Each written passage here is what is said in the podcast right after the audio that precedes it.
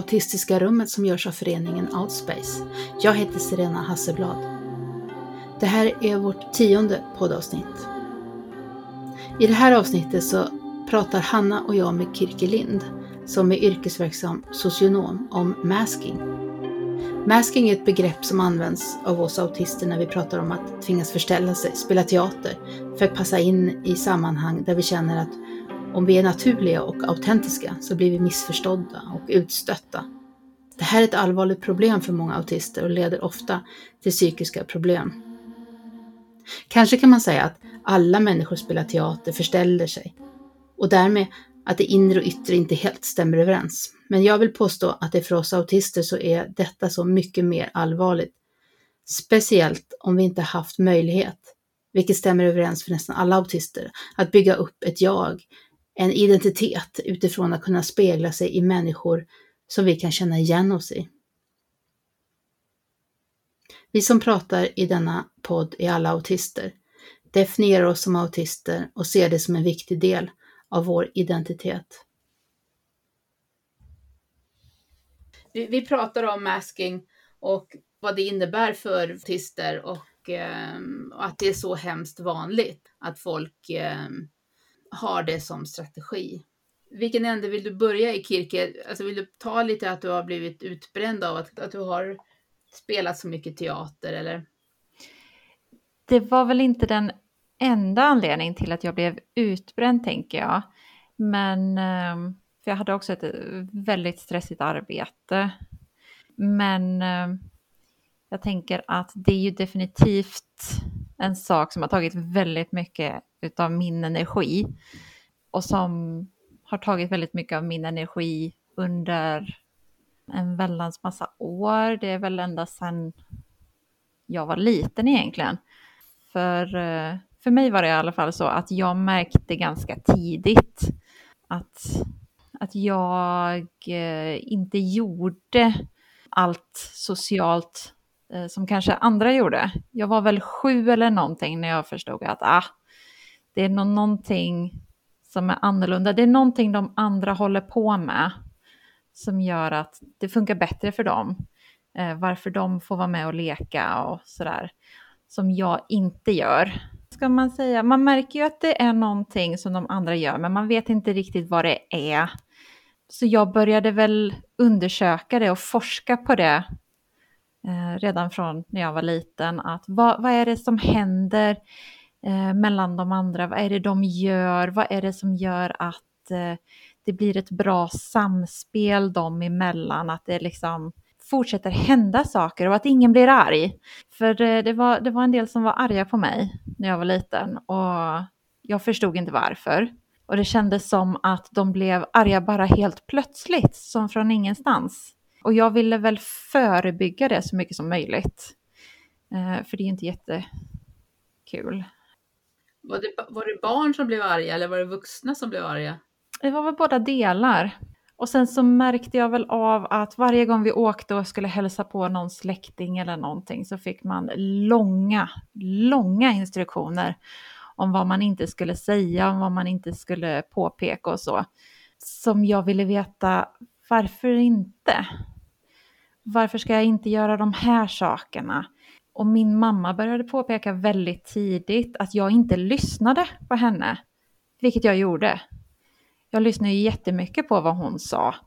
Men hon upplevde det inte så, utan, och hon började ge mig instruktioner ganska tidigt att jag skulle säga mm, och att jag skulle nicka och att jag var tvungen att titta på henne. För annars så lyssnade inte jag. Även om jag hörde vad hon sa och kunde upprepa precis vad det var hon hade sagt, så var det inte att lyssna. Så jag började fatta då liksom att det var mer saker man skulle göra. Och att det inte räckte med det här med att man skulle behandla andra som man själv ville bli behandlad. Det räcker inte alls. Utan man, man ska göra någonting mer och jag visste ju inte riktigt vad det där var. Så jag, när jag kom upp lite i, i tonåren där så började jag göra listor i mina dagböcker om vad jag skulle göra för att jag vet inte om jag ville vara med riktigt men jag ville bli väl bemött. Eh, jag ville väl vara omtyckt även om jag kanske inte ville umgås med de andra. Så vill man ju liksom bli välbehandlad och man vill få vara med om man vill det. Så jag eh, tittade väldigt mycket på tv-serier för att kika på vad är det de gör, hur, eh, vad är det de säger till varandra och vad får det för typ av resultat. Och eh, Beverly Hills är ju inte världens bästa tv-serie att gå efter. Just om man ska kika på hur folk ska bete sig normalt. Så. Eh, så det, det, var inte helt rätt så. Testade du med Beverly Hills då eller? Eh, ja. det funkar inte. Eh, och jag försökte ju också med det här, eh, vad ska man säga, lite vanligt folkvett. Eh, att man, och det här med att man ska behandla andra som man själv vill bli behandlad. Mm. Ehm, så när jag såg till exempel att andra i tjejgruppen regelbundet stötte ut någon av de andra för att den personen hade eh, pratat skit om de andra. Och sen så tog de tillbaka den personen och sen nästa vecka så var det någon annan de stötte ut. Eh, så påpekar jag det att ni gör det här om och om och om igen och det verkar inte funka så bra och ni blir ledsna hela tiden. Kan ni inte bara strunta i det? För ni, äh, ni pratar ju alla skit om varandra emellanåt. Så ni kan ju liksom bara eh, bara köra på det, för det, alla gör ju det. Och då fick inte jag vara med. vara med. Och så förstod jag att man får inte påpeka sådana där saker. Och jag började fatta att det inte är, vad ska man säga, en logik bakom socialt samspel, utan det är inget så här rätt tydligt, utan det, det är någonting annat, det är något kringelikrokigt. Liksom. Så jag försökte väl få ett grepp om vad det var. Så då tittade jag mycket på den tjejen som var populär i klassen. För hon gjorde ju någonting rätt, uppenbarligen. För alla tyckte ju om henne. Jag gillade inte henne personligen. Jag tyckte inte hon var snäll. Och hon levde definitivt inte efter det där att man ska vara snäll mot andra och behandla andra som man själv vill bli behandlad. Så jag var inte förtjust i henne själv, men jag förstod att, att hon är något slags ideal. Alla gillar det. Eh, så jag försökte punkta ner vad det var i min eh, stackars dagbok. Och då var det liksom detaljer som vilken musik hon lyssnade på, vilka hon var kompisar med, eh, vilka kläder hon hade. Just de sakerna kom jag fram till ganska snart att det hade inte med saken att göra. Så det, det avancerade ganska, vad ska man säga, långsamt. Det här, det var väldigt mycket eh, hit and miss på vad det var liksom, funkar det här? Är det det som är grejen? Nej, det var det inte. Så kunde jag liksom avskriva det och fortsätta till nästa grej. Och när jag kom upp på gymnasiet eh, så gick jag på teaterestet för att jag tänkte att där finns det människor som är lite speciella. Så där kanske det kan gå lite lättare för mig socialt. Varför valde du teater då, tänker du? Att... Jag var inte intresserad av teater, utan det var för att eh, jag tänkte att de skulle vara lite mer speciella och öppna och där kanske jag kunde få lite kompisar och sånt. Och eh, när jag kom dit så då var ju jag 16, 17 någonstans.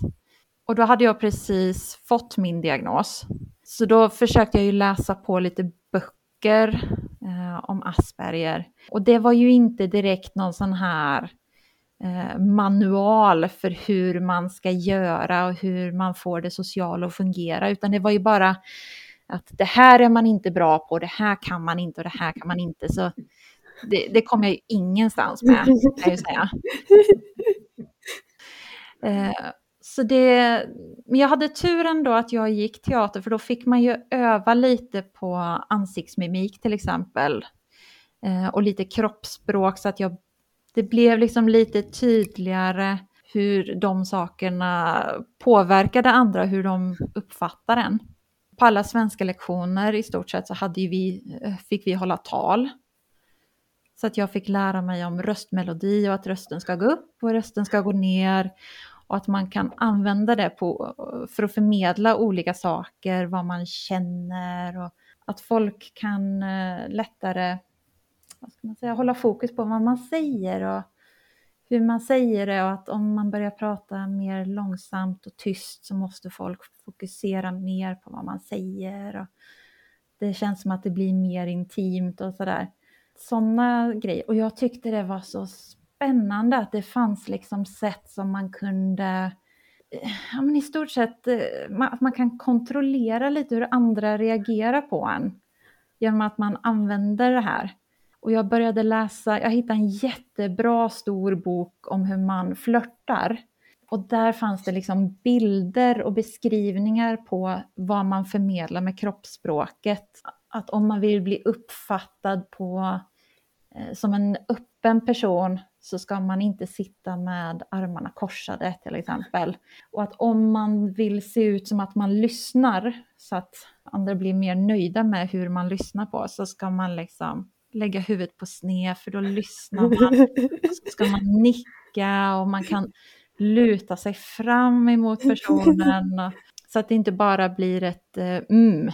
För det, det, blir tydligen ganska tråkigt i längden att man ska liksom variera de här mm. olika sakerna. Så det höll jag på med väldigt intensivt. Eh, och testade runt och såg liksom, ah, funkar det här, funkar det inte? Och, och jag skrev ju upp i min eh, dagbok som hade blivit lite mer avancerad vid det här laget. Om, eh, då kunde jag skriva upp att så här gick den här sociala situationen som jag var i. Eh, jag gjorde så här och så här. Det här tror jag kanske påverkade hur det gick. Och hade det inte gått så bra så kunde jag fråga min familj eller jag kunde fråga mina närmsta kompisar om vad var det som hände där? Missade jag någonting? Eh, var det någonting som inte var rätt? Men eh, jag var ju helt inställd på att det var jag som gjorde fel. Och det är väl någonting som har, jag har väl inte riktigt den inställningen längre, utan nu kan jag se att eh, bara för att det är en interaktion som kanske inte går så bra så är det inte nödvändigtvis någonting som jag har gjort eller inte har gjort. För man ska ju faktiskt mötas ändå. Uh, men det är väl någonting som jag har börjat tänka på mer nu Ehm, när man pratar mer om masking och att hur mycket har andra egentligen fått se utav en? Har de verkligen träffat mig i ett samtal när jag sitter och tänker på, ja men nu så ska jag luta på huvudet, jag ska titta från ditt eh, vänstra öga till ditt högra öga så du känner att du blir ännu mer lyssnad på, så att du känner dig speciell. Då är ju inte jag så närvarande när jag håller på med alla de här grejerna. Med tonläge och kropps jag, jag hinner ju knappt vara med för jag, jag, ska hålla koll på precis vad jag gör hela tiden och hålla koll på vad du gör så att jag ser vad du säger med ditt kroppsspråk och allt det där. Så det tar ju tid för mig att svara ibland för att jag håller på med allt det här. Och det är ju också någonting jag skapade en strategi för att om det blev så att jag tog för lång tid på mig, att man då bara säger ja så att det går lite snabbare liksom. Men då säger man ju ja till en massa med saker som man kanske inte vill göra heller. Så det har inte heller varit jättebra. Tänker jag. Har det känts när du har liksom provat att avmaska, liksom, hur blir det då? Ja, de första gångerna det var väl när jag träffade Sirena, tänker jag. Och vi började ha lite eh, samtal. Um, och jag åkte på ett första läger med andra autister. Och det var som att, att jag helt plötsligt kunde slappna av. För jag märkte, jag vet inte hur jag märkte det här, men att jag behövde inte göra så himla mycket. Och det fanns inte som, jag tänker liksom inte riktigt på kroppsspråk och sådana där saker när jag pratar med andra autister. För jag vet att det som sägs är den enda kommunikationen jag behöver hålla reda på. Ehm, det måste väl vara något intuitivt eller någonting. Men det tar nästan ingen energi alls i jämförelse. Skulle jag väl säga. Så jag kommer ihåg när jag var där uppe på det där lägret och det hade gått, för jag var så nervös innan jag tänkte jag kommer aldrig klara det här, det kommer inte att funka. Och sen när jag hade varit där i bara någon dag så insåg jag att åh herregud, alltså det, jag behöver inte göra allt det här. Jag kan bara slappna av och det är inget farligt och det är ingen som säger någonting men menar någonting annat som jag måste försöka luska ut vad det är. Så jag behövde liksom inte vara någon detektiv eller någon skådespelare längre utan jag kunde bara vara. Och det var väl både, vad ska man säga, det var väldigt, väldigt befriande.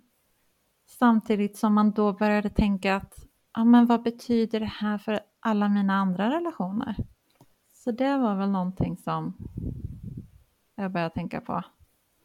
Och jag har väl börjat försöka lite grann eh, med de neurotypiska personerna i mitt liv, men eh, väldigt försiktigt.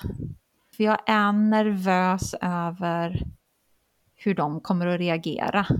Och jag väljer ju definitivt vilka personer jag testar lite med, så att det inte är personer som inte klarar av det, som, som blir väldigt, väldigt otrygga om jag inte skådespelar. Rent konkret så har jag lite svårt att bara tänka ut vad ett sådant förändrat beteende kan innehålla. Vad, vad, är det för, vad är det för små steg du tar, tänker du? Eh, det kan vara att, att vanligtvis när jag pratar med andra autister så bara pratar jag rakt. Jag säger vad jag tänker och tänker det jag säger. Det är en och samma sak. Medan om jag pratar med en neurotypisk person så måste jag komma ihåg att om jag säger precis vad jag tänker så kommer de inte att förstå vad det är jag vill förmedla. Eh, jag måste paketera det jag eh, vill förmedla på rätt sätt. Eh, jag måste säga det lite mer invecklat och kringelikrokigt för att de ska ta emot det på det sättet som jag menar det på. Annars så blir det någonting helt annat. De har eh, svårt att ta emot, vad ska man säga, opaketerad information. Och jag vet när jag skulle ut i arbetslivet så samlade jag, jag hade en, jag har en, jag vet inte var den är någonstans, en speciell liten bok med alla regler för hur man, eh, vad man inte får prata om på arbetsplatser och eh, som politik och religion får man inte prata om. Så här, verkligen intressanta saker får man inte. Jag tycker det är fruktansvärt intressant och jag vill så gärna få till det där då det går bra. Mm. Då, det liksom, då de gillar mig. Och ja, men att det blir något, att det händer någonting emellan en. Men nu när jag har blivit lite äldre så har ju intresset börjat bli lite mer att jag skulle vilja få vara mig själv i samtal med alla människor.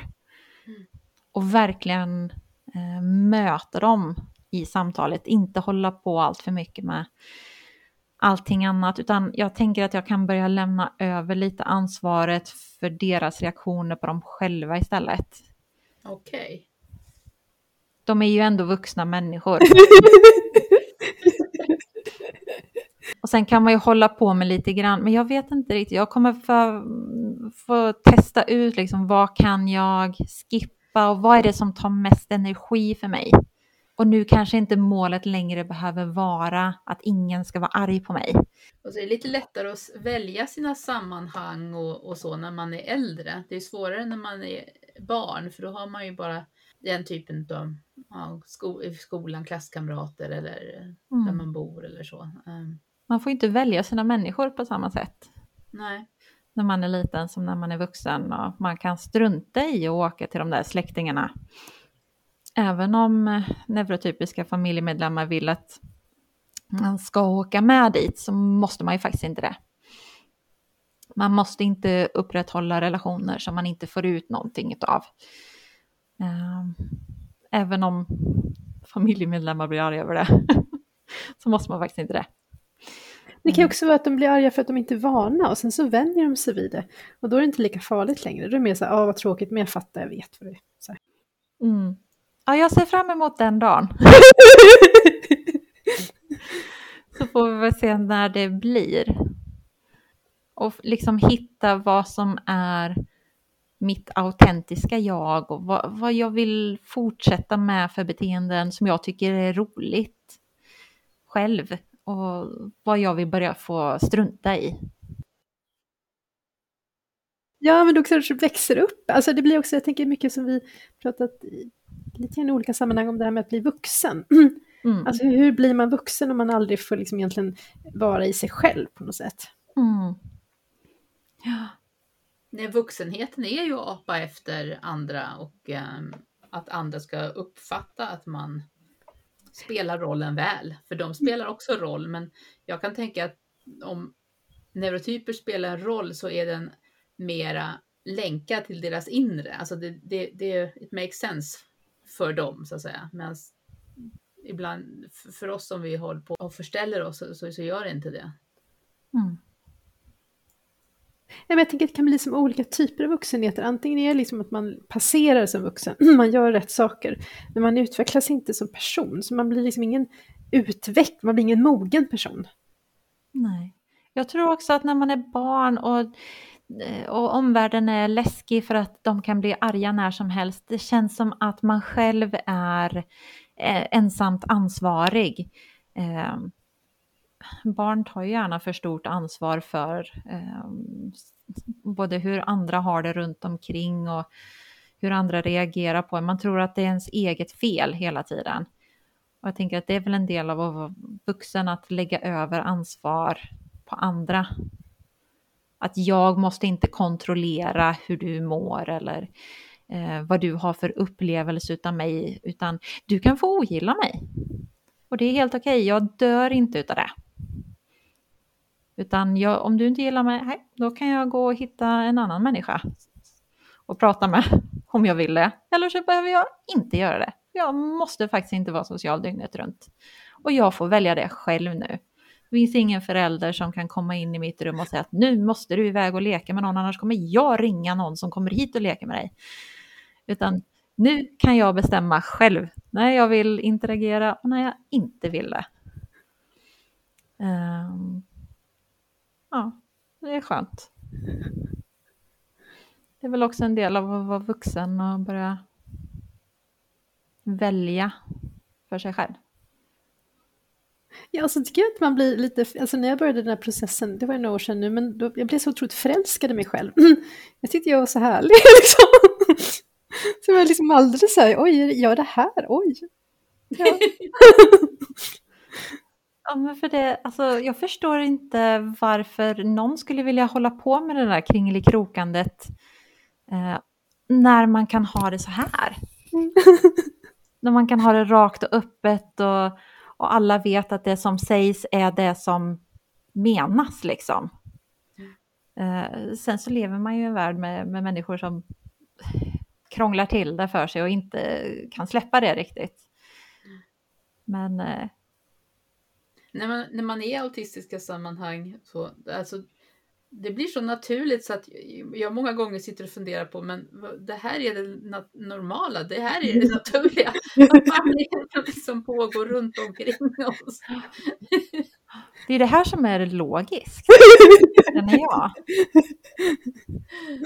Och det är väl det att eh, ju mer sammanhang jag är i där det är eh, ett autistiskt rum, liksom, där man är autistiska och man, är, man socialiserar autistiskt, desto bättre mår jag. Desto mer, vad ska man säga, vad heter grounded på svenska?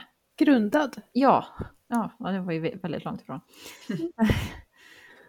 att, att jag känner liksom att ja, men det här är jag.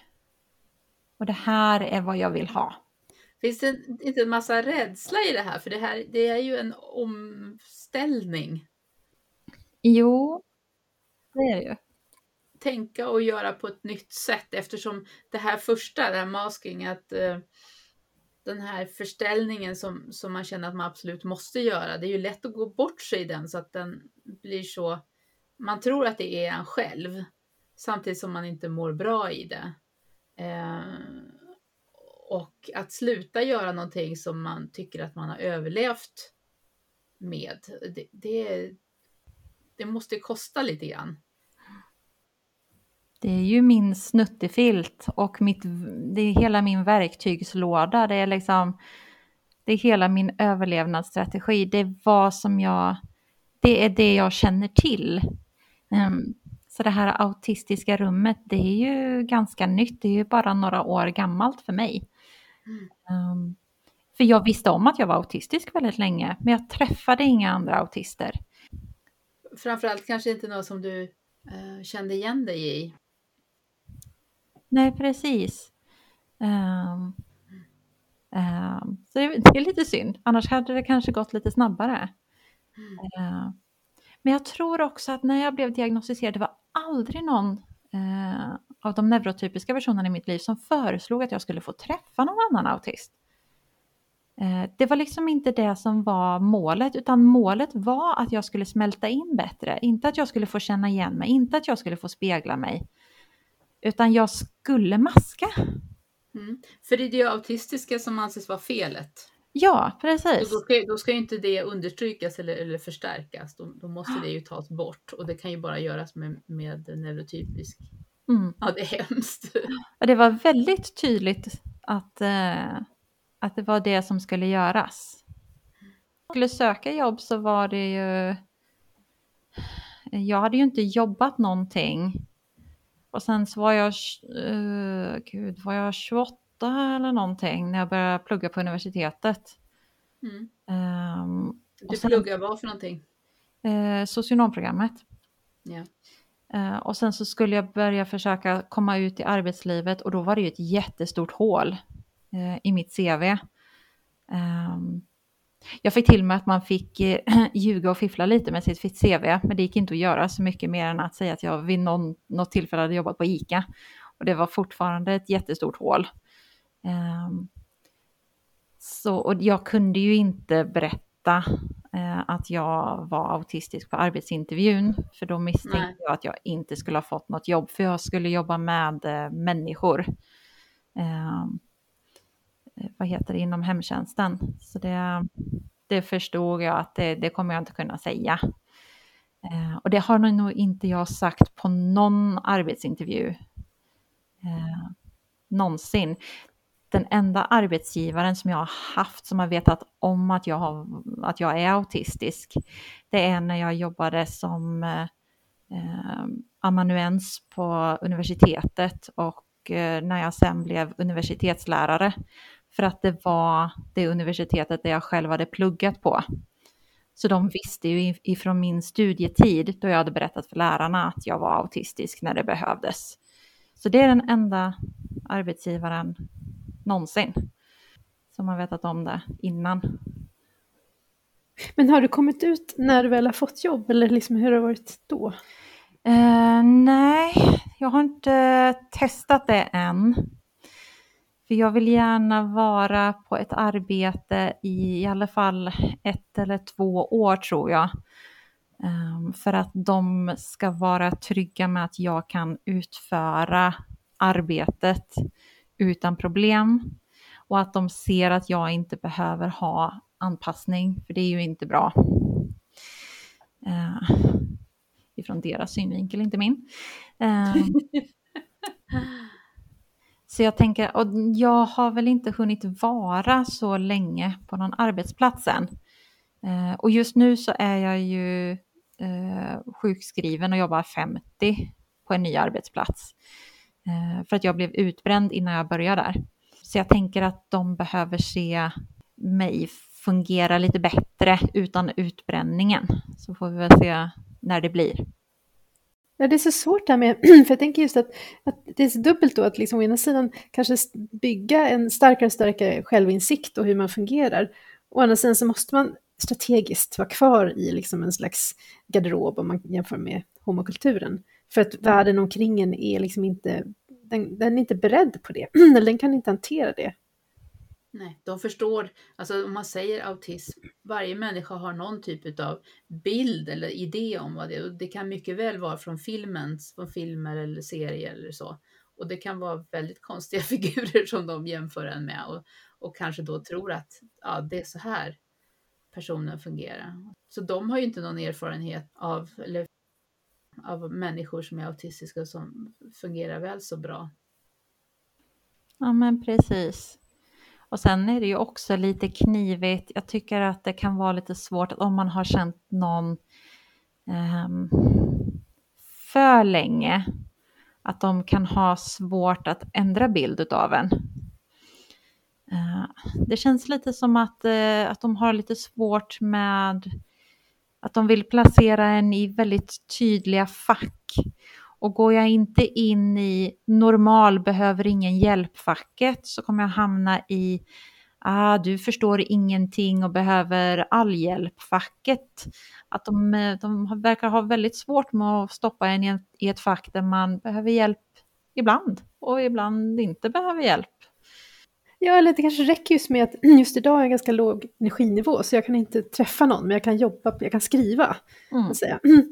Så kan jag känna mitt jobb, alltså det är så skönt att kunna liksom lite grann bestämma det där själv. Men jag tänkte, när jag var på en arbetsplats där det var en förväntan om att man alltid ska ha förmiddagsfika och lunch och eftermiddagsfika, då blir det jätteansträngande.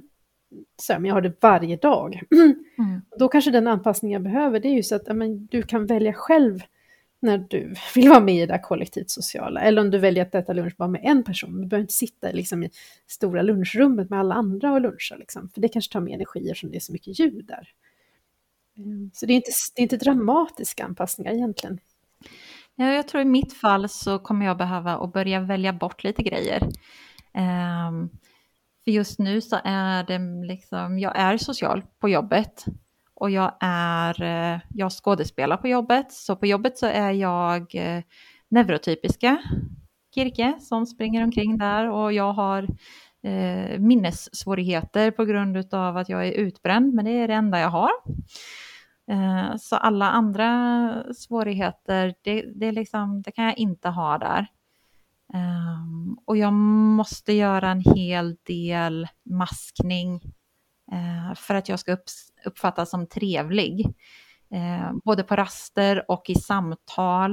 Eh, men jag gör det mesta av eh, mitt jobb just nu, inte på hembesök utan över telefon, så då jobbar jag mest med röstläge och så.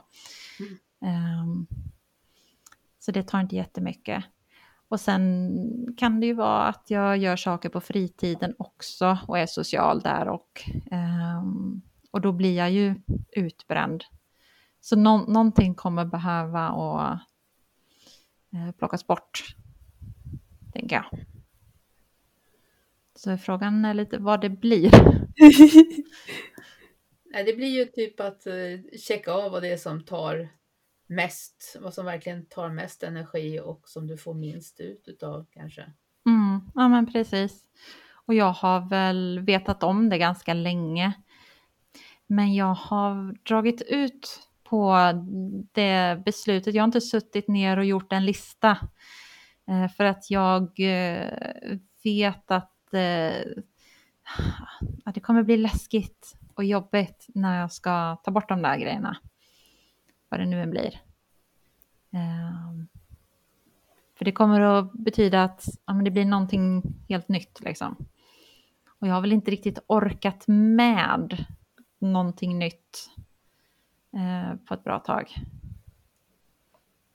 Jag får sån association till att det är som att hoppa av en sekt. Liksom. Och så vet oh. man inte var ska man hoppa av till då? liksom, vad finns det bortom sekten? Ja, jag vill gå med i en annan sekt. så jag vet. vad, vad, är det för sekt vi pratar om? Är det maskingsekten? Som... Ja. ja, den neurotypiska eller sekten, eller det är de så här, sammanhang man befinner sig i som man hela tiden ja. är i och så måste man försöka hoppa av från det beteendet man, man gör i de sammanhanget. Fast man är ju ändå kvar i sekten fast man säger att jag tror inte längre. jag... Oj, det är det värsta. ja, alltså det, så det är väldigt ansträngande. Det är inte som att man kommer ut riktigt. Utan jag, jag skulle vilja ha ett autistiskt samhälle någon liten ort någonstans dit jag kan åka, jag kan bosätta mig och så jobbar jag där och alla är autister och jag bara släpper det här och ingen reagerar. Det vill jag ha. Nej, vi har funderat på det, ta över Lite långsamt och så, ja, du vet. Ta ja, då kommer ni behöva en socialarbetare. Absolut. Vi får se till att ha lite sociala problem i samhället bara. Ja, så jag kan jobba där. För jag tänker att det är det enda sättet som jag skulle våga släppa allting helt bara. Och jag, jag skulle kunna göra det tryggt. Eh, utan att få en massa med backlash. Med neurotyper som reagerar och liksom, vad händer med dig? Vad håller du på med? Vem är du nu? Och jag gillar inte det här, du är så otrevlig nu. Eh, det är inte säkert att det kommer bli så här, men det är mitt skräckscenario liksom. Jag har, jag har väl vågat ta några steg i min familj där jag har börjat säga nej till saker som jag inte orkar och så. Och jag har fått en hel del så här att de har pushat emot och att de har inte varit bekväma med att jag inte gör de sakerna längre. Och det är ändå väldigt små saker. Eh, men ja, vi- vi kommer att få se. Men eh, bygger ni upp ett autistiskt samhälle då är jag först in på socionomjobben där. Så jag bara,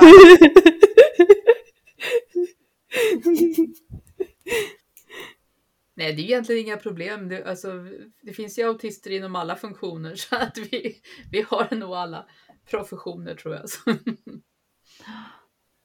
Ja. Men det är lite också kopplat till just för att du är socionom, hur kan du liksom ta de här erfarenheterna och hur kan du, för jag tänker socionomer möter ju jättemånga autister som behöver stöd. Oh, Så har ja. du tänkt någonting kring det, hur du liksom kan bygga på just det här för att ge stöd?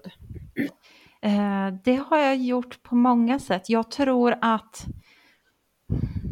jag kan ju inte svära på att alla de personerna som jag har uppfattat att aha, här märker jag att det kanske är någonting. Eh, så det kan jag inte svära på. Men jag kan säga att många gånger så är de personer som jag har uppfattat att aha, jag förstår dig. Vi, eh, jag, jag, man, jag känner liksom av att aha, du är nog också ett utav uh, my people liksom.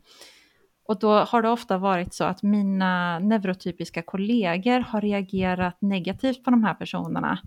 Att Ja. de känner att eh, ja, men de här personerna, de, de märker ju av att de kanske inte levererar rätt känslor när de är föräldrar till exempel.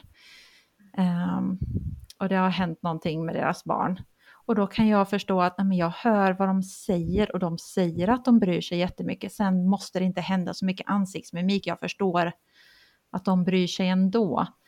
Ehm, och de personerna som, eh, eh, när jag har varit deras eh, handläggare så har det funkat väldigt bra. Och jag har haft några stycken som har sagt att, att de känner sig hörda och förstådda för första gången. Jättefint. Det är Ja. sorgligt känner jag. Var, varför, varför kan inte neurotypiska mä- människor ställa upp och möta dem? Ehm, jag, jag känner att det kanske finns ett litet... Eh, vad ska man säga? Att när neurotypiska socialarbetare möter autistiska klienter så är det... De bara antar direkt att det är ett problem att personen är autistisk. Och de läser inte på, de, har, de går inte in med någon kunskap eh, för att försöka möta de här personerna så att det blir ett bra möte. Utan de kör på på ett neurotypiskt spår och sen när det inte går bra, då är det liksom, tittar vi på autisten och det är där den personen har gjort fel i samspelet. Eh, sen kanske jag läser in det eftersom det är så jag har uppfattat eh, det själv från när jag var liten, att det är den autistiska personens fel. Så det kan ju vara bra att eh, hålla i huvudet när jag säger det här. att det är lite mitt perspektiv också. Så jag tolkar ju det jag ser att de neurotypiska gör. Och, eh, men jag, jag upplever ändå att det är lite ett... Eh, att det blir som ett främmande skap eller någonting. Att eh, det är vi och dem och viet är alla neurotyper och sen så är det liksom autistiska klienter är någonting liksom konstigt. Nej, mm. men vi har- vi har varit inne på det där flera gånger tycker jag nu också i andra poddar och sammanhang. Hur vi kan efterfråga mer neurotypiska människor eller de som är mer åt det neurotypiska, att de uh, försöker och se oss mera, alltså lägga ifrån sig lite av sina för, sina idéer eller förutfattade meningar om saker utan att eh, försöka att möta människa till människa. Och också inse att vi är olika som människor, det, det ska vara så. Och att bara för att man har en människa som man tycker är annorlunda så är inte ens första uppgift att försöka uppfostra den att bli mer som sig själv. Mm. Utan att uh, verkligen på djupet försöka förstå andra människor även om de är annorlunda. Alltså det, det där måste ju bara bli mycket, mycket mer av. Om inte en massa människor ska hamna utanför eller eh, ja, råka illa ut på olika sätt. Ja, vi är ju inte svåra att kommunicera med, det är bara att fråga vad vi tänker. och lyssna på vad vi säger. Ja. Liksom. Och Jag säger bara, vad jag tänker. bara inte läsa in massor med saker i det vi säger som vi faktiskt inte har sagt.